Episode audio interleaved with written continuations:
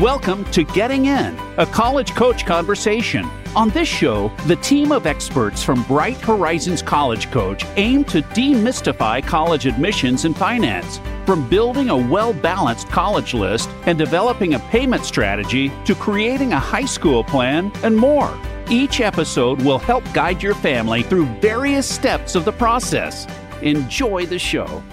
Hello, and welcome to Getting In a College Coach Conversation. I am your host for today, Shannon Vasconcelos, and we are deep into October, which is, according to me at least, the best month of the year. We've got the apple picking and the changing leaves. We've we've got it all. Uh, of course, he's also also got college applications, so hopefully we can help you out a little bit with those today to help you enjoy this month a little bit more. Uh, and we do have a great show lined up in the back half of the show. My colleague Jen Simons is going to be joining me to answer listener submitted questions. So if you sent us a question recently, definitely stay tuned for that segment. But first, we're going to talk to another one of my fabulous colleagues, and he is a former admissions officer from uh, Occidental College and Marquette and lots of other places. Steve Fernandez, Brennan. Welcome, Steve. Thanks, Shannon. It's good to be here. I'm so glad you're here. And you're joining us all the way from Hawaii. I'm in Boston, so we're really coast to coast, sea to, sea to shining sea today. And what what is the fall like in Hawaii? Do you have changing leaves? Do you have any of that fall 70, stuff? 78 and sunny. Is that how it always is? Every every month, could I ask that question? You'd give the same answer. No, there's a there's a wet and rainy season that yeah. um, is coming up for us, and we're excited about. So it'll drop from the mid 80s to the to the high 70s. So nice. Yeah. It's oh, it, yeah, good everywhere. Um, so we are anyway, October's my favorite month. we know that there there's a lot of high school students out there, high school seniors that might not be feeling great this month if they know that they have college application essays on their plate and they are, you know, staring at a blank page right now and they don't know how to get started and they're kind of feeling overwhelmed right now. Uh, we know that you're out there, folks, and we're, we're going to try to help you today. Um, so we're going to talk about writer's block when it comes to college essays and, and how to overcome it. Um, and so I'm hoping you can help us out with this, Steve. Um, so just I guess to start with the basics, Steve, I, I feel like writer's block is one of those things like you know it when it's happening to you, but like how would you actually define writer's block? Right. It's defined as someone when someone has an inability to start writing or an inability to write at the same pace they've been writing. But for mm-hmm. most of our kids, Shannon, for most of the people, our audience for today, it's it's the inability to get started writing. Yeah. That's that's really what it comes down to. Yeah. And what do you think? Eh, I don't know if it's the same thing that always causes writer's block or in particular with the the college essay. What do you think is is the psychology there? What's causing the writer's block? Yeah, I think it's two things. I think it's one is not knowing what to write about, and two is being anxious about getting started. And mm. those are interrelated, and sometimes it's 50 50, and sometimes it's 70 30. Um, but it's it's really a matter of feeling like I don't have anything profound. What am I going to say mm. that's significant? And I had a chance to talk to my brother in preparation for this session today, Shannon, because he's a professor of English. He mm. teaches mm. writing at the uh, in the California Public University system. And he said, "Look, I can't assign profoundness. I can't assign profundity. Right? Um, it's a matter of thinking about a story that lets me learn something and being profound is not the goal. Yes. Writing the great gatsby is not the goal here right? Mm-hmm. and i think students put so much pressure on themselves that i don't have anything to write about. I, if i had a dollar every time a student says you know look my my parents are still together. I've i've had good health. I've never lost the crucial game. Good don't write about losing the crucial game by the way. Um, I, I don't have anything to write about. I say, you know, admission officers aren't looking for something negative that's happened to you. They want to understand who you are, who your character is, and how you got to be that person. Mm-hmm. And it it doesn't have to be some shattering, earth shattering experience to write about. So I think that's one bucket yeah. that they feel that that the topics in their lives don't rise to that level of the profound. Good Right. news, it doesn't have to. That's there's zero expectation. Yeah, You you can't assign the profound. totally. Um, I think the other thing, Shannon, is just the anxiety about the application process. Mhm. I know I'm applying to school X, and school X has a GPA that mine's not quite there. So I'm going to use my essay to get me over the top. Mm, It doesn't work that way, right? no, Um, yeah. How, in the grand scheme of things, uh, you're sitting there as a former admissions officer who reviewed applications. How actually important is the college essay to an application? Is the, is that student you just referenced who doesn't have the GPA and is hoping this essay will get them over the hump? Is, is that realistic? generally, no. Mhm. Generally, no. They have to have the numbers, right? Are there Right. exceptions? I hesitate to say there are exceptions because every student's immediately going to think that That's they, me. they- I'm the exception. I'm the exception, right? um, but the reality is that you have to have the numbers. And then within the pool of students who have the numbers, then it's a matter of okay, what does the rest of the application package look like? Um, I've heard it said that essays don't get you in, but they can keep you out, Mm, which I think is an interesting way to reframe it. In Yeah. that, you know, uh, an aggressive essay or an inappropriate essay or an essay that simply doesn't um, spends the whole essay talking about when you were 10 and nothing more recent the Mhm. essay that doesn't show me who you are there's a ton of data in the student application file shannon that shows me how smart you are i don't need the essay to show me how smart you are interesting. Okay. I need the essay to show me not how you're going to be as a classmate. I have lots of evidence for that. How are you going to be as a roommate? How are you going to be as a member of my community? What is your character like? What are your core values? What kinds of things are important to you? Are you someone who has a sense of humor? Are you someone who has an incredible sense of dedication or perseverance? Are you someone who's genuinely curious about other people and other cultures and other languages? Um, are you someone who's kind? And how has Mhm. that kindness resonated through different parts of your life? And how have you leveraged that kindness or that curiosity or that perseverance? Um, so that's what that's what makes a successful essay. And Mhm. so many times students get stuck on again, you know, that big story, right? That that tragic event that I had, that sob story. And admission officers are not looking for that. They're looking for that character moment, that that opportunity where you could have cut corners and you didn't. That opportunity when Mhm. you could have been walked past a situation, but instead you injected yourself to demonstrate kindness or empathy. And that says something really significant about your character. That's that's what can make a really successful essay. That makes a lot of sense. And I think that's so important that it doesn't you your kindness doesn't have to be demonstrated by the fact you cured cancer. Right. It's you sat next to the kid in the cafeteria who didn't have anyone to sit with, or you know, whatever it was. It's small moments that can tell something about who you are. That's right. That's right. Exactly. That's perfect. I, I and I do think that that takes a lot of the the pressure off. It's this is not something that's going to make or break you. There's so many pieces of the application, as you said, that tell the admissions officer parts of who you are, and Right. this is just one more piece of that.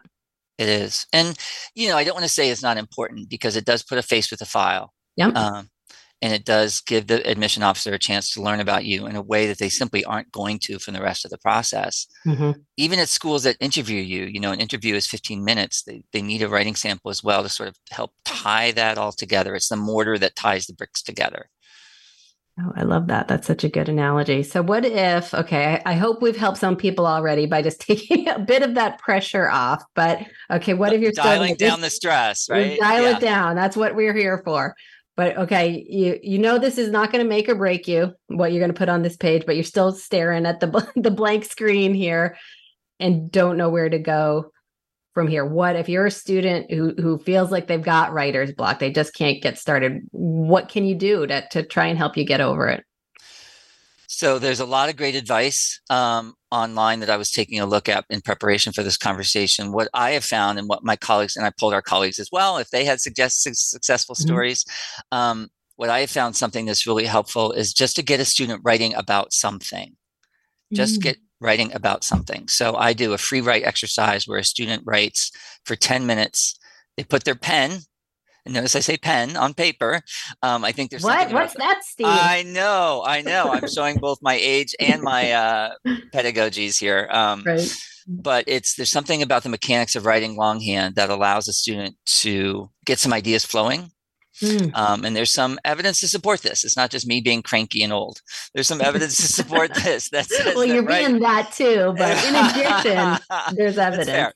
Totally, yeah. um, and just to write about their day, ten minutes, just to break the seal, so to say, uh, get mm. some writing going.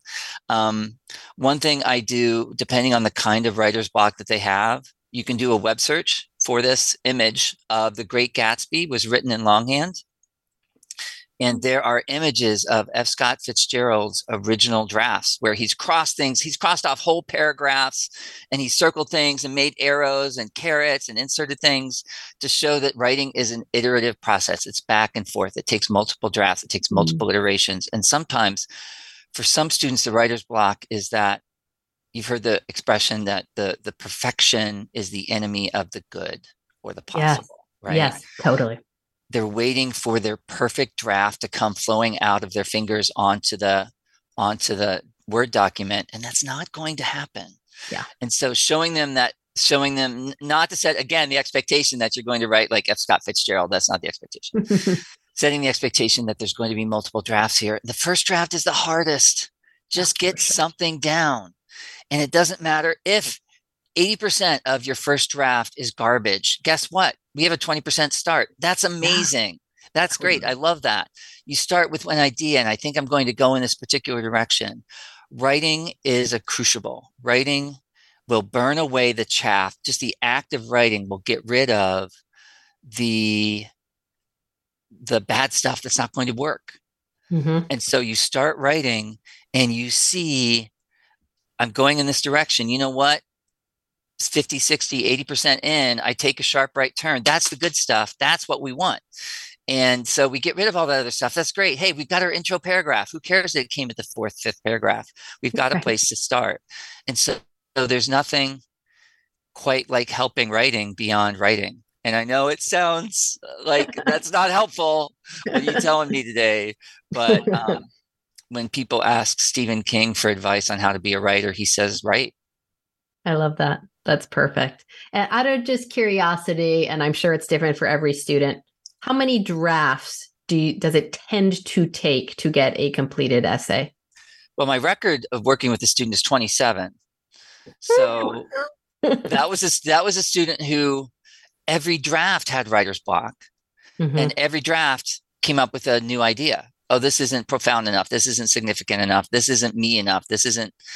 And so really that's not fair because it really took about four drafts once we got the topic that they decided right. was an appropriate one right so i think three or four drafts often once you have the topic once you know what you want to write about i think three or four drafts is sort of a good sort of a good number keeping my eye on the calendar shannon if you had asked me that question in august i might have had a little bit of a bigger number but here we are in october and i think three or four yeah yep. i think that makes perfect sense now, what if you are, we've got both students and parents who listen to this show. Sure. So now you're a parent and you're watching your kids struggle, which is, of course, as a parent, the hardest thing in the world. What can you as a parent do? You can't write the essay for them. Please don't. Right. We beg right. of you. what what can you do to kind of help them get over the writer's block? It's pretty apparent when parents try to write the essay for their student. The voice mm-hmm. just doesn't sound like a 17 year old. Um, uh, so so please don't do that. We do want the student's authentic voice to be part of this process, right? Um, I had a call just yesterday, Shannon, with a parent who's like, "Look, I'm I I, I can't nag my kid anymore. Can you nag my kid for me?" Um, said, "Well, you know, at some point, nagging loses its effectiveness. They stop hearing it. Parents can do the interview." and ask their students some interview questions just to get again longhand writing or even on their even on their laptop um, just ask them some interview questions about what I think are effective questions are questions that allow the student to reflect on growth. So ask them some questions about the difference between ninth grade and today. Hmm. In ninth grade, how did you feel when you started school? How would you have described yourself in five words? In ninth grade, what were your favorite subjects? In ninth grade, what were your favorite activities? Now, what are your favorite activities? If you had to choose one thing that you could do differently in ninth grade, what would you do? How have you learned? What's something exciting that you've learned since ninth grade? Those kinds of questions can hopefully engender some writing, can get some students getting some momentum, and can identify some of those growth moments, inflection points, um, and character values, core values that allow a student to have a good writing topic ultimately. Yeah, that makes a lot of sense. And and I think what correct me if I'm wrong here, you want to think back to yourself at ninth grade and your growth since then. Your essay should not be focused on that ninth grade you. That's correct. correct. Or certainly before ninth grade. Yes. Um, it's, I think sometimes students fall into that trap. They have something significant that affected their trajectory when they were younger mm-hmm. and they want to write about it.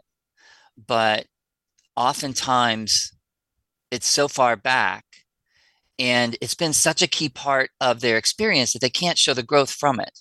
They can't show me the so what. They can't show me the inflection point or how they've grown from that. Um, I call that the twin trap, Shannon. That I want to write about having a twin, but I've always had a twin. So how do I know how I'm different because I've had a twin? Uh, mm-hmm. There's never been a moment where I can say, well, because I had a twin, this is different because I've always, right. that's always been there, right? Yes. I want to write about when my family moved. Sometimes students have an, a, a really compelling or interesting immigration story that they want to write about. If it happened in ninth grade, I'm all ears. If it happened in 10th grade, tell me about it. If it happened when you were seven, that's yeah. harder to write about, right? Yeah. And so think about things that are more recent, think about things that provide an inflection point or that growth point or that give me a chance to show your character. And it might still be that, but it might not. And I want students to be mm. open and not be wedded to their first idea. Because sometimes that's something else that causes writer, writer's block is they get stuck, they get married to their first idea and they just won't let it go. I'm like, this is interesting writing, but this is interesting writing for my brother's class next year when you're a college mm-hmm. fr- first year and you're in a first year English class, this is this is that kind of writing. It's not the kind of writing that shows me growth. And don't get stuck, don't get married to some nice turn of phrase, a nice sentence that you've written that doesn't allow you to show what you need to show in a college admissions essay. Totally. And yeah, I think you can, and I, I think it's so important to say just start writing, and there's going to be multiple drafts because sometimes you have one idea, you write an essay about that, but you find it's not too interesting and the most interesting thing is like one line in it that take could take you in a totally different direction and that's really the right topic. So i think not being married to that first idea is so key. So key. And you don't yeah. know what that line is until you start writing because it's, right. buried, it's buried. Yeah. yes. It's buried under that story that you have from when you were 10 or yes. Yeah. it's buried under this idea that just doesn't really have legs. That's okay. That's why you have to start writing.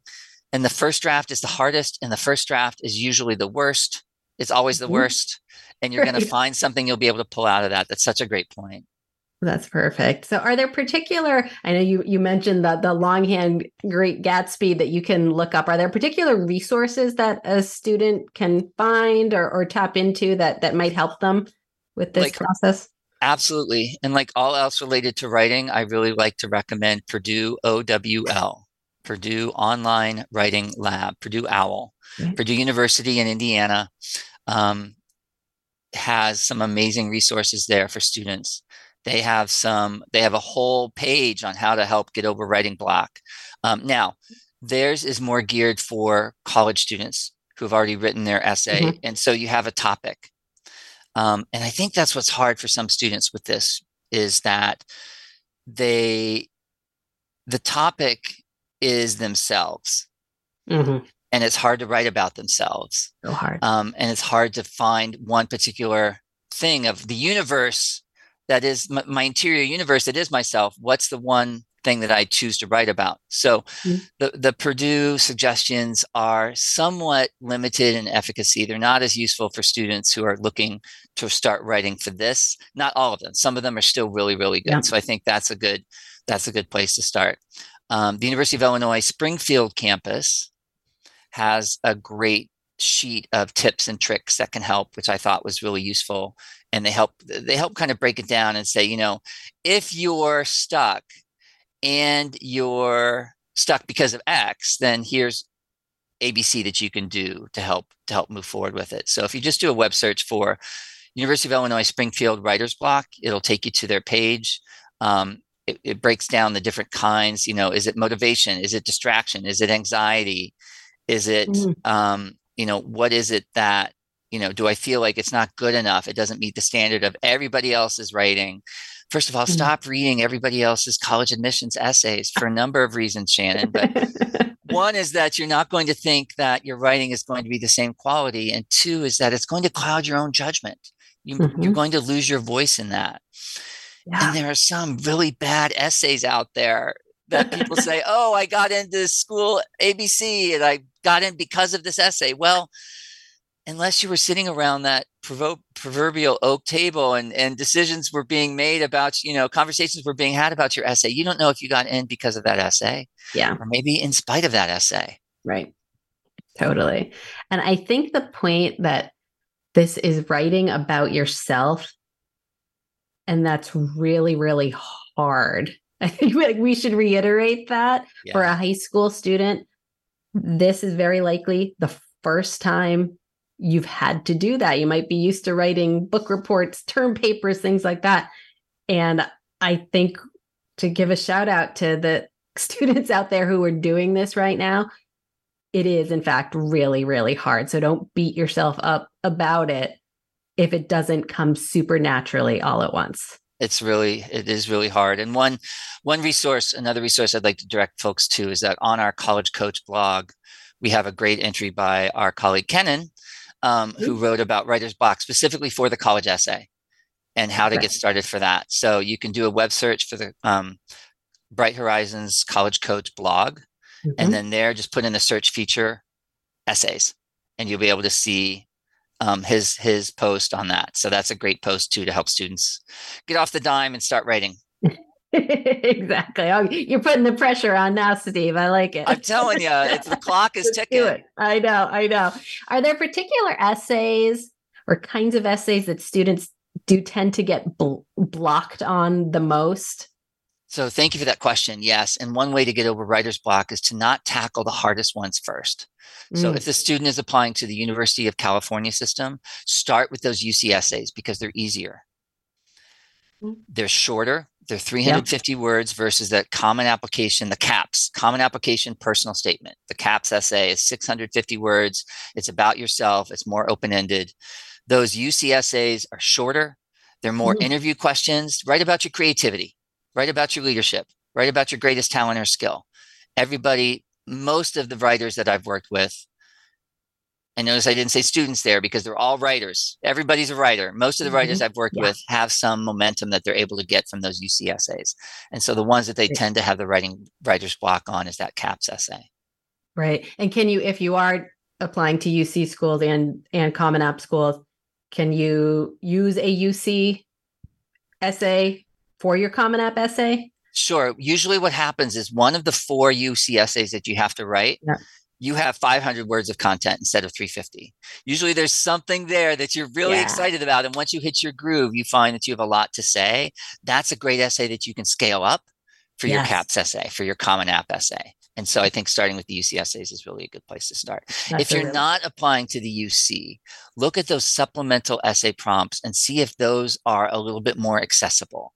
Mm. Say you're applying to the University of Washington and they have an essay about community. Describe the world that you come from and how you, as a product of that world, will help make the University of Washington more diverse. Great. You can just start by describing the world that you come from, and at least that gets you started, right? Yeah, totally. Are there other other tips for the supplementals because they tend to be sort of more specific in nature? There are a lot of supplemental essay questions that tend to be shorter. 150 uh-huh. 200 250 words yeah. that ask how did you get interested in this major most students can tell me that off the top of their heads right right um, and so that that is where some students can find some momentum that they can then hopefully leverage and and and yeah get over the hump to start writing that main caps essay. That makes a lot of sense. Now, we've been talking a lot to seniors who are working on those essays now. What about if you're an underclassman and you're you're not going to be working on your essay, you know, it, for another nine months let's say at least if you're if you're a junior. Are there things you can be doing now as an underclassman to help you get in the right mindset that might help prevent the writer's block down the line when the come time comes to actually write your essay? Yeah i think that the and, and please don't start your essays yet because the prompts change from year to year you've yes. got plenty of things to work on if you're younger students focus on your grades focus on developing some interesting extracurricular activities but um, the biggest thing is to read, which might sound like a cop out, but it's learning facility with language, learning how language works, reading beyond the bare minimum of school will really help you develop some um, tools in your toolkit when it's time to write. And I think that's something that will really help students when they are faced with that blinking cursor at the top of the page and they need to write about themselves. Right. Are there specific books or types of books, or is it even just books? Are there other it's, things kids should be reading? It's it's books, it's it's magazines, you know, whatever the family's comfortable with as far as periodical content. Um, mm. uh, I like to recommend the New Yorker and the Atlantic because they're a little bit more advanced reading. Mm-hmm. Um, um, uh, a daily newspaper. Remember those? Um, you know, subscribe to one of those, get a daily subscription in your inbox, and read the top three stories from mm. the Washington Post, the New York Times, the LA Times, the Denver Post, whichever is your local, you know, hometown paper. Yeah. Um, just to see how, just to see how the different ways that writing can work. I think those are great, great sources to read for students to help them again build their toolkit so they're ready to start writing when the time comes in in nine months right. or so. That's great. And so, how about I go back to the seniors to sort of wrap up? This episode is dropping on October 19th. Our first early deadlines are November 1st. If you've got a blank page in front of you right, right now, do you have time to get the college, the essay done to meet November 1st deadlines? I think you do. I think you need to yeah. hustle. Yeah. I think you do, though. um, and starting with some of those supplemental essays because it still feels like you're making progress and mm-hmm. that can take some of the pressure off um, is, is a great place to start but if you can get four drafts in between the 19th and the 1st but it's not too late but you do need to hustle you need to get some production going so whichever awesome. of these tips you find that might speak to you a little bit start with those and and just get some just start writing there's no yeah. such thing as bad writing on a first draft there's really not you just got to find that momentum, got to find that kernel, got to find that buried under the 60% of the first draft, mm-hmm. that 30, 40% of good stuff that you can pull out and then leverage for your next drafts. That's, that's perfect. Just right. Listen to Stephen King and Steve Fernandez Brennan. Same advice. Just that's right. It. Just right. That's it, Shannon. Perfect. Thank you so much for joining us today, Steve. Uh, so many great tips, and I, I I feel students' wheels turning as we speak. I hope so. I hear the keyboard clicks or the pen scraping the against pen the page. scraping, scratching on the page. Yeah, love yes. it, love it. Well, all the best to our seniors, all the best to our students, and we look forward to uh, helping them, you know, as much as we can. So good luck to Absolutely. them. Absolutely. Thanks so much, Steve. And listeners, stick around. We're going to take a quick break and then we will be back to answer your questions. Stay tuned.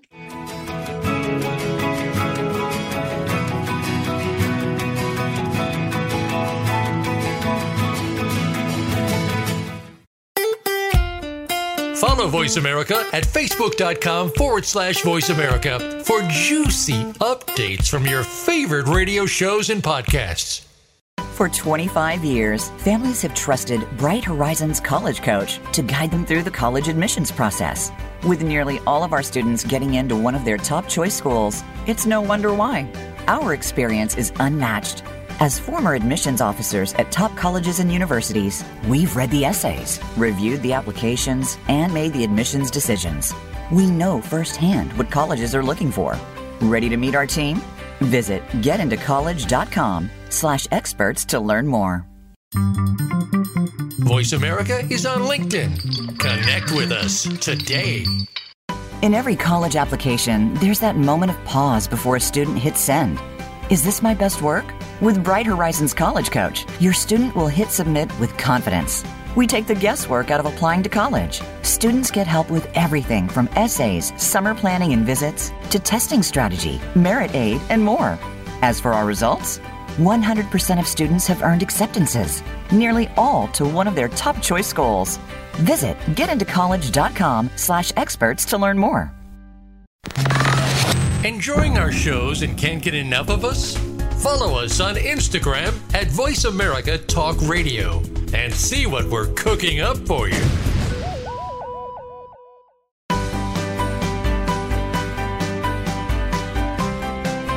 You are listening to Getting In, a college coach conversation. To submit a question for an upcoming listener Q&A segment or to suggest an idea for a future segment, please send an email to gettingin.voiceamerica at gmail.com. Now, back to the show. Welcome back, everybody. We are now going to do my absolute favorite thing that we do on Getting In, which is answer questions that actual listeners have sent in to us. Uh, and we get to do that today with one of my favorite people in the whole wide world, my colleague, former admissions officer at Tufts, Barnard, Northeast, everywhere. Any college you can think of, she's been there. And she's going to help us answer questions today. So, welcome, Jen. Thank you so much for having me. I literally was waiting for you to say with one of my favorite people. So, thank you for not disappointing me. you have very high expectations. and just to let the uh, give the listeners a little sneak peek behind the scenes, Jen is not also one of the best guests for this show, but she is also I don't know if this is the official name, but we call her our podcast producer. Our, our technical producer on the line may have something to say about that. But Jen is the one who uh, comes up with the ideas for most of our segments, books most of our guests. She has some help from our, our other colleague, Michelle Smoley, with some of the finance segments. But Jen is the most massive part of the, bringing this podcast out there to all of you. So I'm going to speak on behalf of the listeners, Jen, to say a great big thank you to you for doing everything that you do to keep this podcast running. So thank, thank you, you Jen. so much. Oh, my pleasure. It's so true. And thank you for joining us today to answer the questions. Uh, and just to throw it out there to folks, we are always in the market for more questions. So there's so many ways to reach out to us to send us your questions. You can do it through our website. We have like a podcast page on our website where you can submit your questions. You can email us at gettingin.voiceamerica at gmail.com, or you could uh, DM us, give us a comment, anything on any of our social media pages, including I should give a, a little promotion for our brand new TikTok page just in the, in the last month we've been we've been doing our best to fit in with the cool kids on TikTok. Please give us uh, some some grace as you see our goofy TikToks, but we're trying. Uh, but you can reach out to us there or, or, on any of our social channels to send us your questions. So we're going to dig into this month's questions. And Jen, actually, before we really dig in, we, we got a bunch of questions this month about standardized testing, submitting test scores. So I thought we'd take those kind of one after the other. But um, you made sure to point out to me, Jen, that I think this morning high school juniors are taking the digital as opposed to on paper PSAT for I think the very first time ever. This is our big experiment this morning with the digital PSAT in preparation for the digital SAT, which is supposed to happen in March, correct? Yes, that's um, the first digital SAT. Yep. Yeah, and there was some um, little conversation on our team message boards the this this morning. How did things things go this morning? Does it seem with the the digital PSAT, Jen? Yeah, you know, I think it was a little bit of a mixed bag. Um, mm-hmm. What I will say, and I think is important for parents and students to remember, is that the students abroad, international students, have been taking the digital SAT for some time, and it's gone very well. Our test partners have um, reported good things. Um, so, you know, no need to panic. I, I, don't think the PSAT went as smoothly as uh, the College Board or parents or students or teachers or administrators would have hoped. But you know what? It, I, I do want to say, like when when I received all the questions about standardized testing, um, I will say that you know, as as you mentioned, I have worked at a lot of places. I've obviously been doing this for a long time, and I will say that probably all the deans and directors at, of admissions have also been doing this for just as long, if not longer. Um, as I have. And and if you've been doing it as long as we have, you've seen the evolution of the sort of standardized test. I mean, I can think back to my days at Barnard College when they recentered the test to make mm-hmm. the percentages more like equitable or I, I don't even remember exactly what you know the deal was and that was a big to do. And it was really hard to sort of recenter our brains and we had to use charts and it was like a big deal. And then we went to a 2400 point scale and then we went back to the 1600 point scale and then um, you know there were other things happening. We all survived a, co- a common app crash you know like I, I think that yeah. what's important to remember is that admissions officers are professionals and that you know now is a good time um, to be test optional for students and administrators mm-hmm. because um, you always generally always have the option to not submit. So, you know, I think that the PSAT went okay, I guess, you know, it was not, as I said, without glitches, but um, this doesn't, you know, mean anything for the SAT rollout. If anything, we want those glitches to happen now and not right. later. Yep, that makes perfect sense. Um, so, to get to our first question that came in from Dan on Facebook, uh, he asks do you expect schools to super score SATs when one is on paper, taken in August 2023, and one is digital? So I think Dan or Dan's child is expecting to take the digital SAT in March of 2024. So, and I think probably first you want to explain what super scoring is and will colleges super score when one's on paper and one's digital?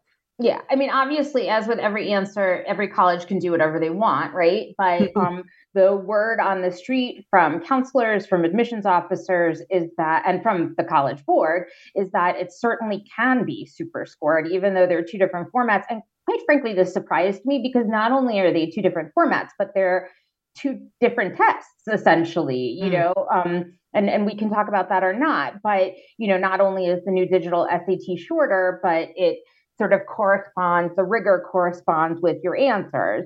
So it adapts essentially mm-hmm. to um, you know if you answer a question wrong it'll make the questions easier if you if you answer well for a while it'll make the questions harder and of course the scores are commensurate uh, the equivalent or whatever yeah that's a great sat word jen but the sat doesn't have SAT words anymore. They've eliminated right. those because they're impractical. But so the, the scores will reflect, um, you know, the the the curve or, or whatever. But um, so so what I'm saying is that yes, colleges are saying yes, they will superscore. The college board is saying yes, they will superscore. I am surprised, quite frankly. But I think that the message, again, like sorry to be all pontificating about all this, but I think that the message I want to give families around this is that by and large, the vast majority of schools, even the most selective schools, are looking to accept you. They're looking to yeah. use your best scores. If we want to be cynical about it, we can say they want to use your best scores because they want their median scores to be high for things like U.S. News and World Report.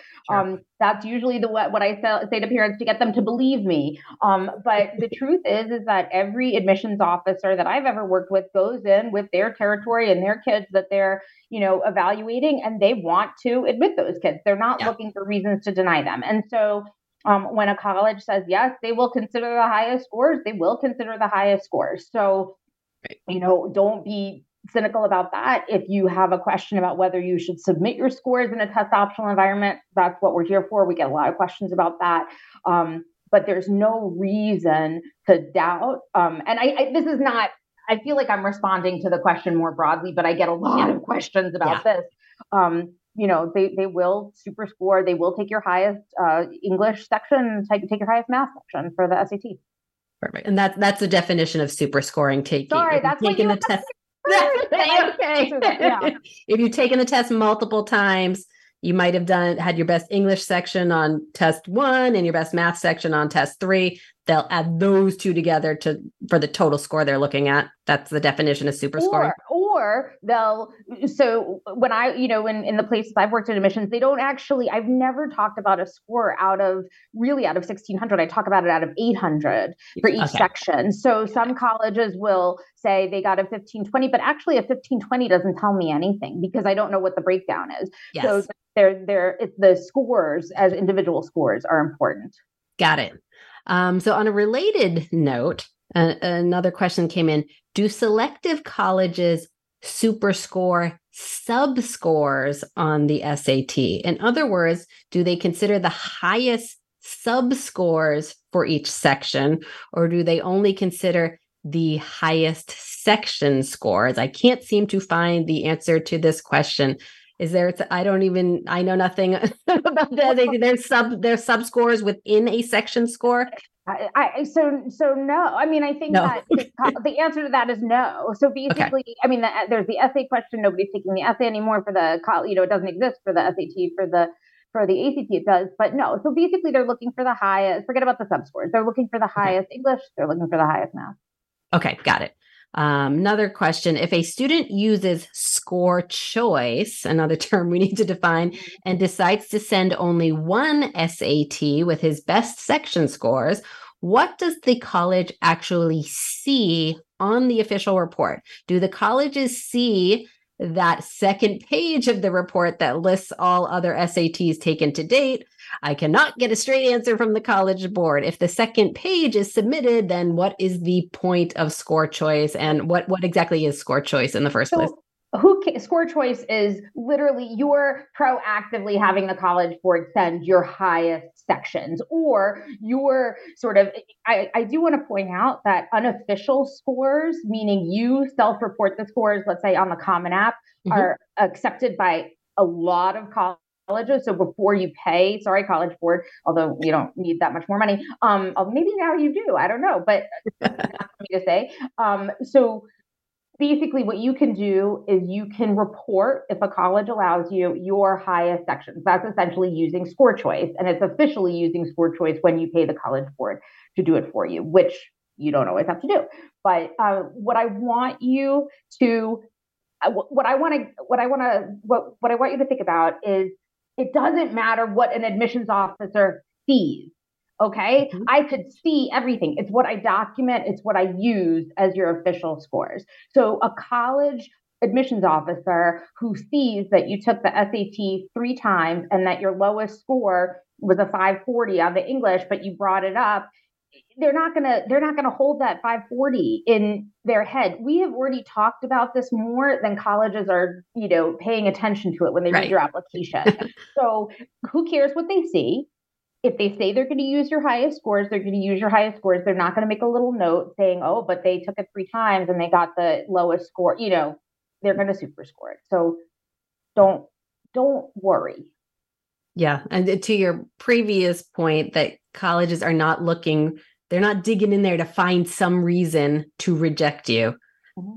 They're, and as you said, we've already talked about this more than they're looking at it. They're just finding what is that high score, noting it, moving on. Yep. Yep. Yep.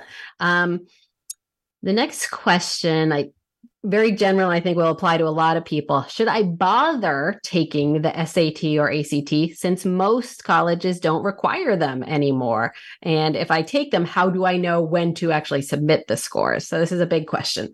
No, that's a big question for sure. So um, there are some students for whom I have said, and I, I know these students well, I've said you don't have to take the SAT or ACT. You should not prep for it because here's what I also want to say everything has like context to it, right? So right.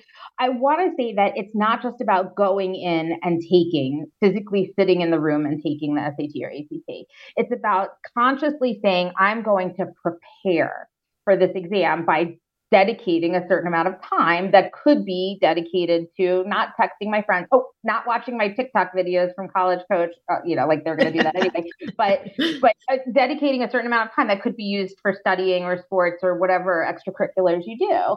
And so it's not just about saying, I'm going to see what happens if I take it. You have to consciously prepare for it. So, having said that, there are some kids that are just terrible standardized test takers. They're just, it's a miserable experience for them.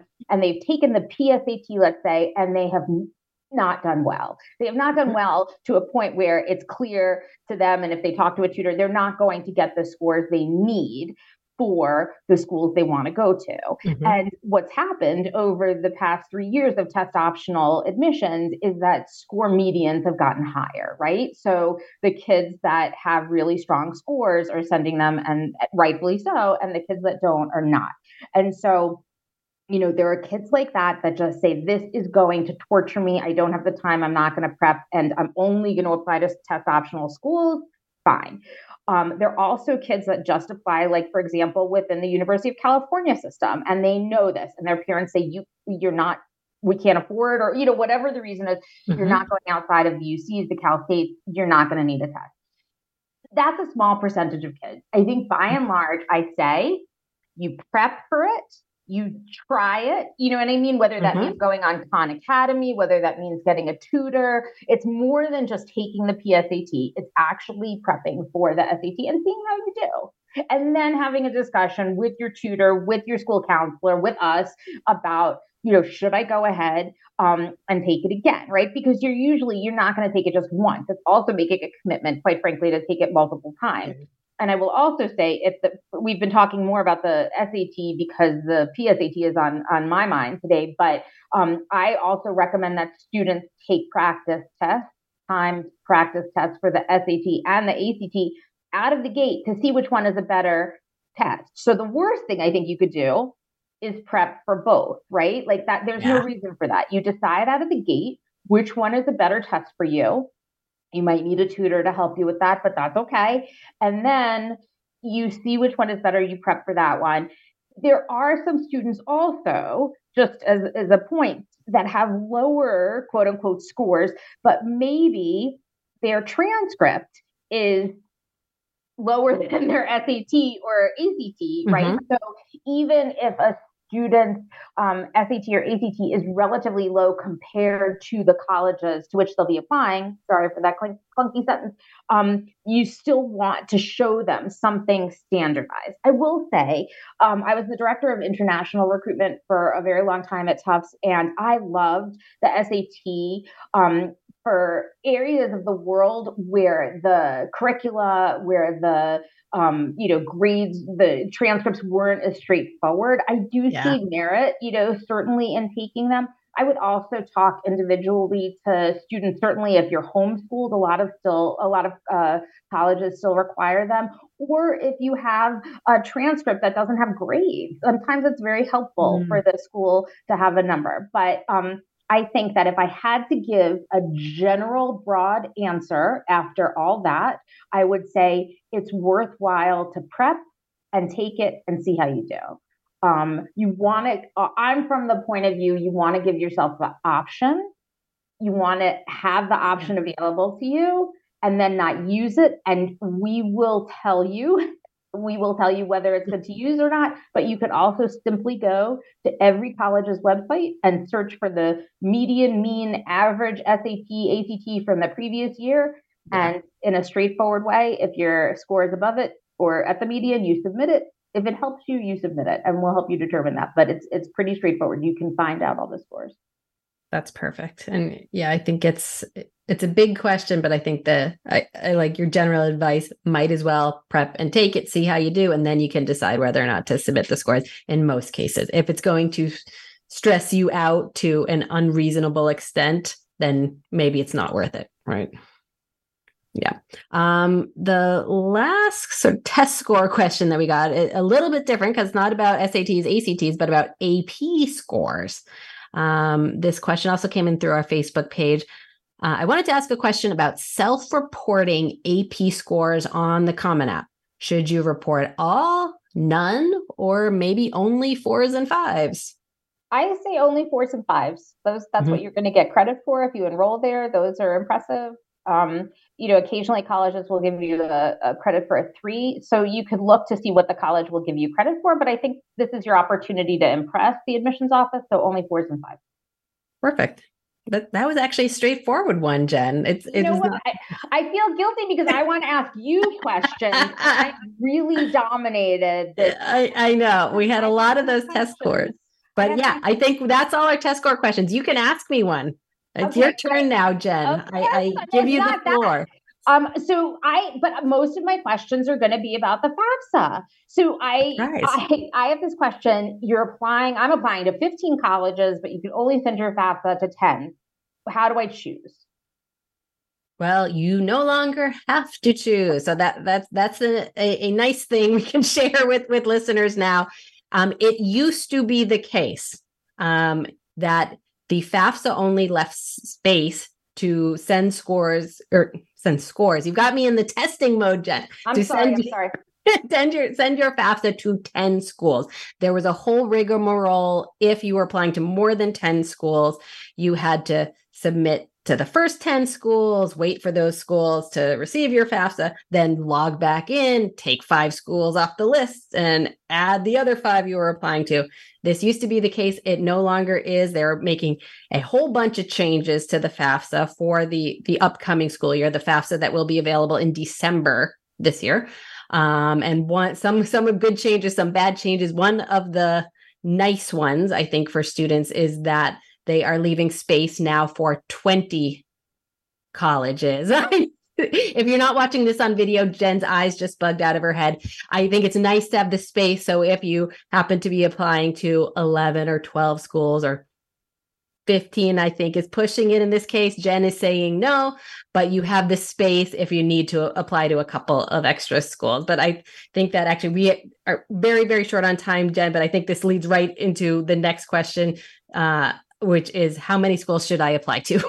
is yeah. it 2010? It seems like no. it's not 20. It's not 20. I'll let you count the UCs as one um, because it's one application. But no, I, there's, I think even if you're interested in comparing and contrasting aid packages, I'll say this again. The most important thing, the thing I want to start with is that you have colleges on your list that you like that you know you can afford and that you know you can get accepted to. I don't care if you you have three colleges that fit that bill and you apply to only three colleges. I'd rather you do that. So I think that 20 is bananas. You're not going to be able to give them the time and the attention they need. Let's stop artificially inflating these applicant pools just because we can. Um, and I think that 12, when pressed, would be, you know, 10, 8, 10, 12 is sort of that good area to aim for. Perfect. And that's all the time we have. Thank you so much for joining us today, Jen. This was super fun. Thank you, listeners. If you enjoyed this convo with Jen and with Steve earlier, leave us a review on Apple Podcasts and make sure you tune in next week where I think we're having a, a Thunderdome esque cage match. We're going to do a segment on why attend a state university and why attend a liberal arts college. Me and Jen could actually fight this out because each of us attended one or the other. um, we're also going to be talking about uh, for our international listeners, a segment on how students on a visa can pay for college. So make sure to check out that episode and tune in every week. We are here at Thursday, 4 p.m. Eastern and 1 p.m. Pacific.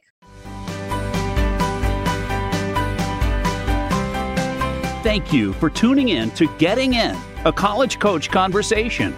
New episodes drop every Thursday. The goal of this show is to demystify the college admissions process for families around the globe. To help with this mission, please leave a review and share with your friends. And to learn more about Bright Horizons College Coach, visit getintocollege.com.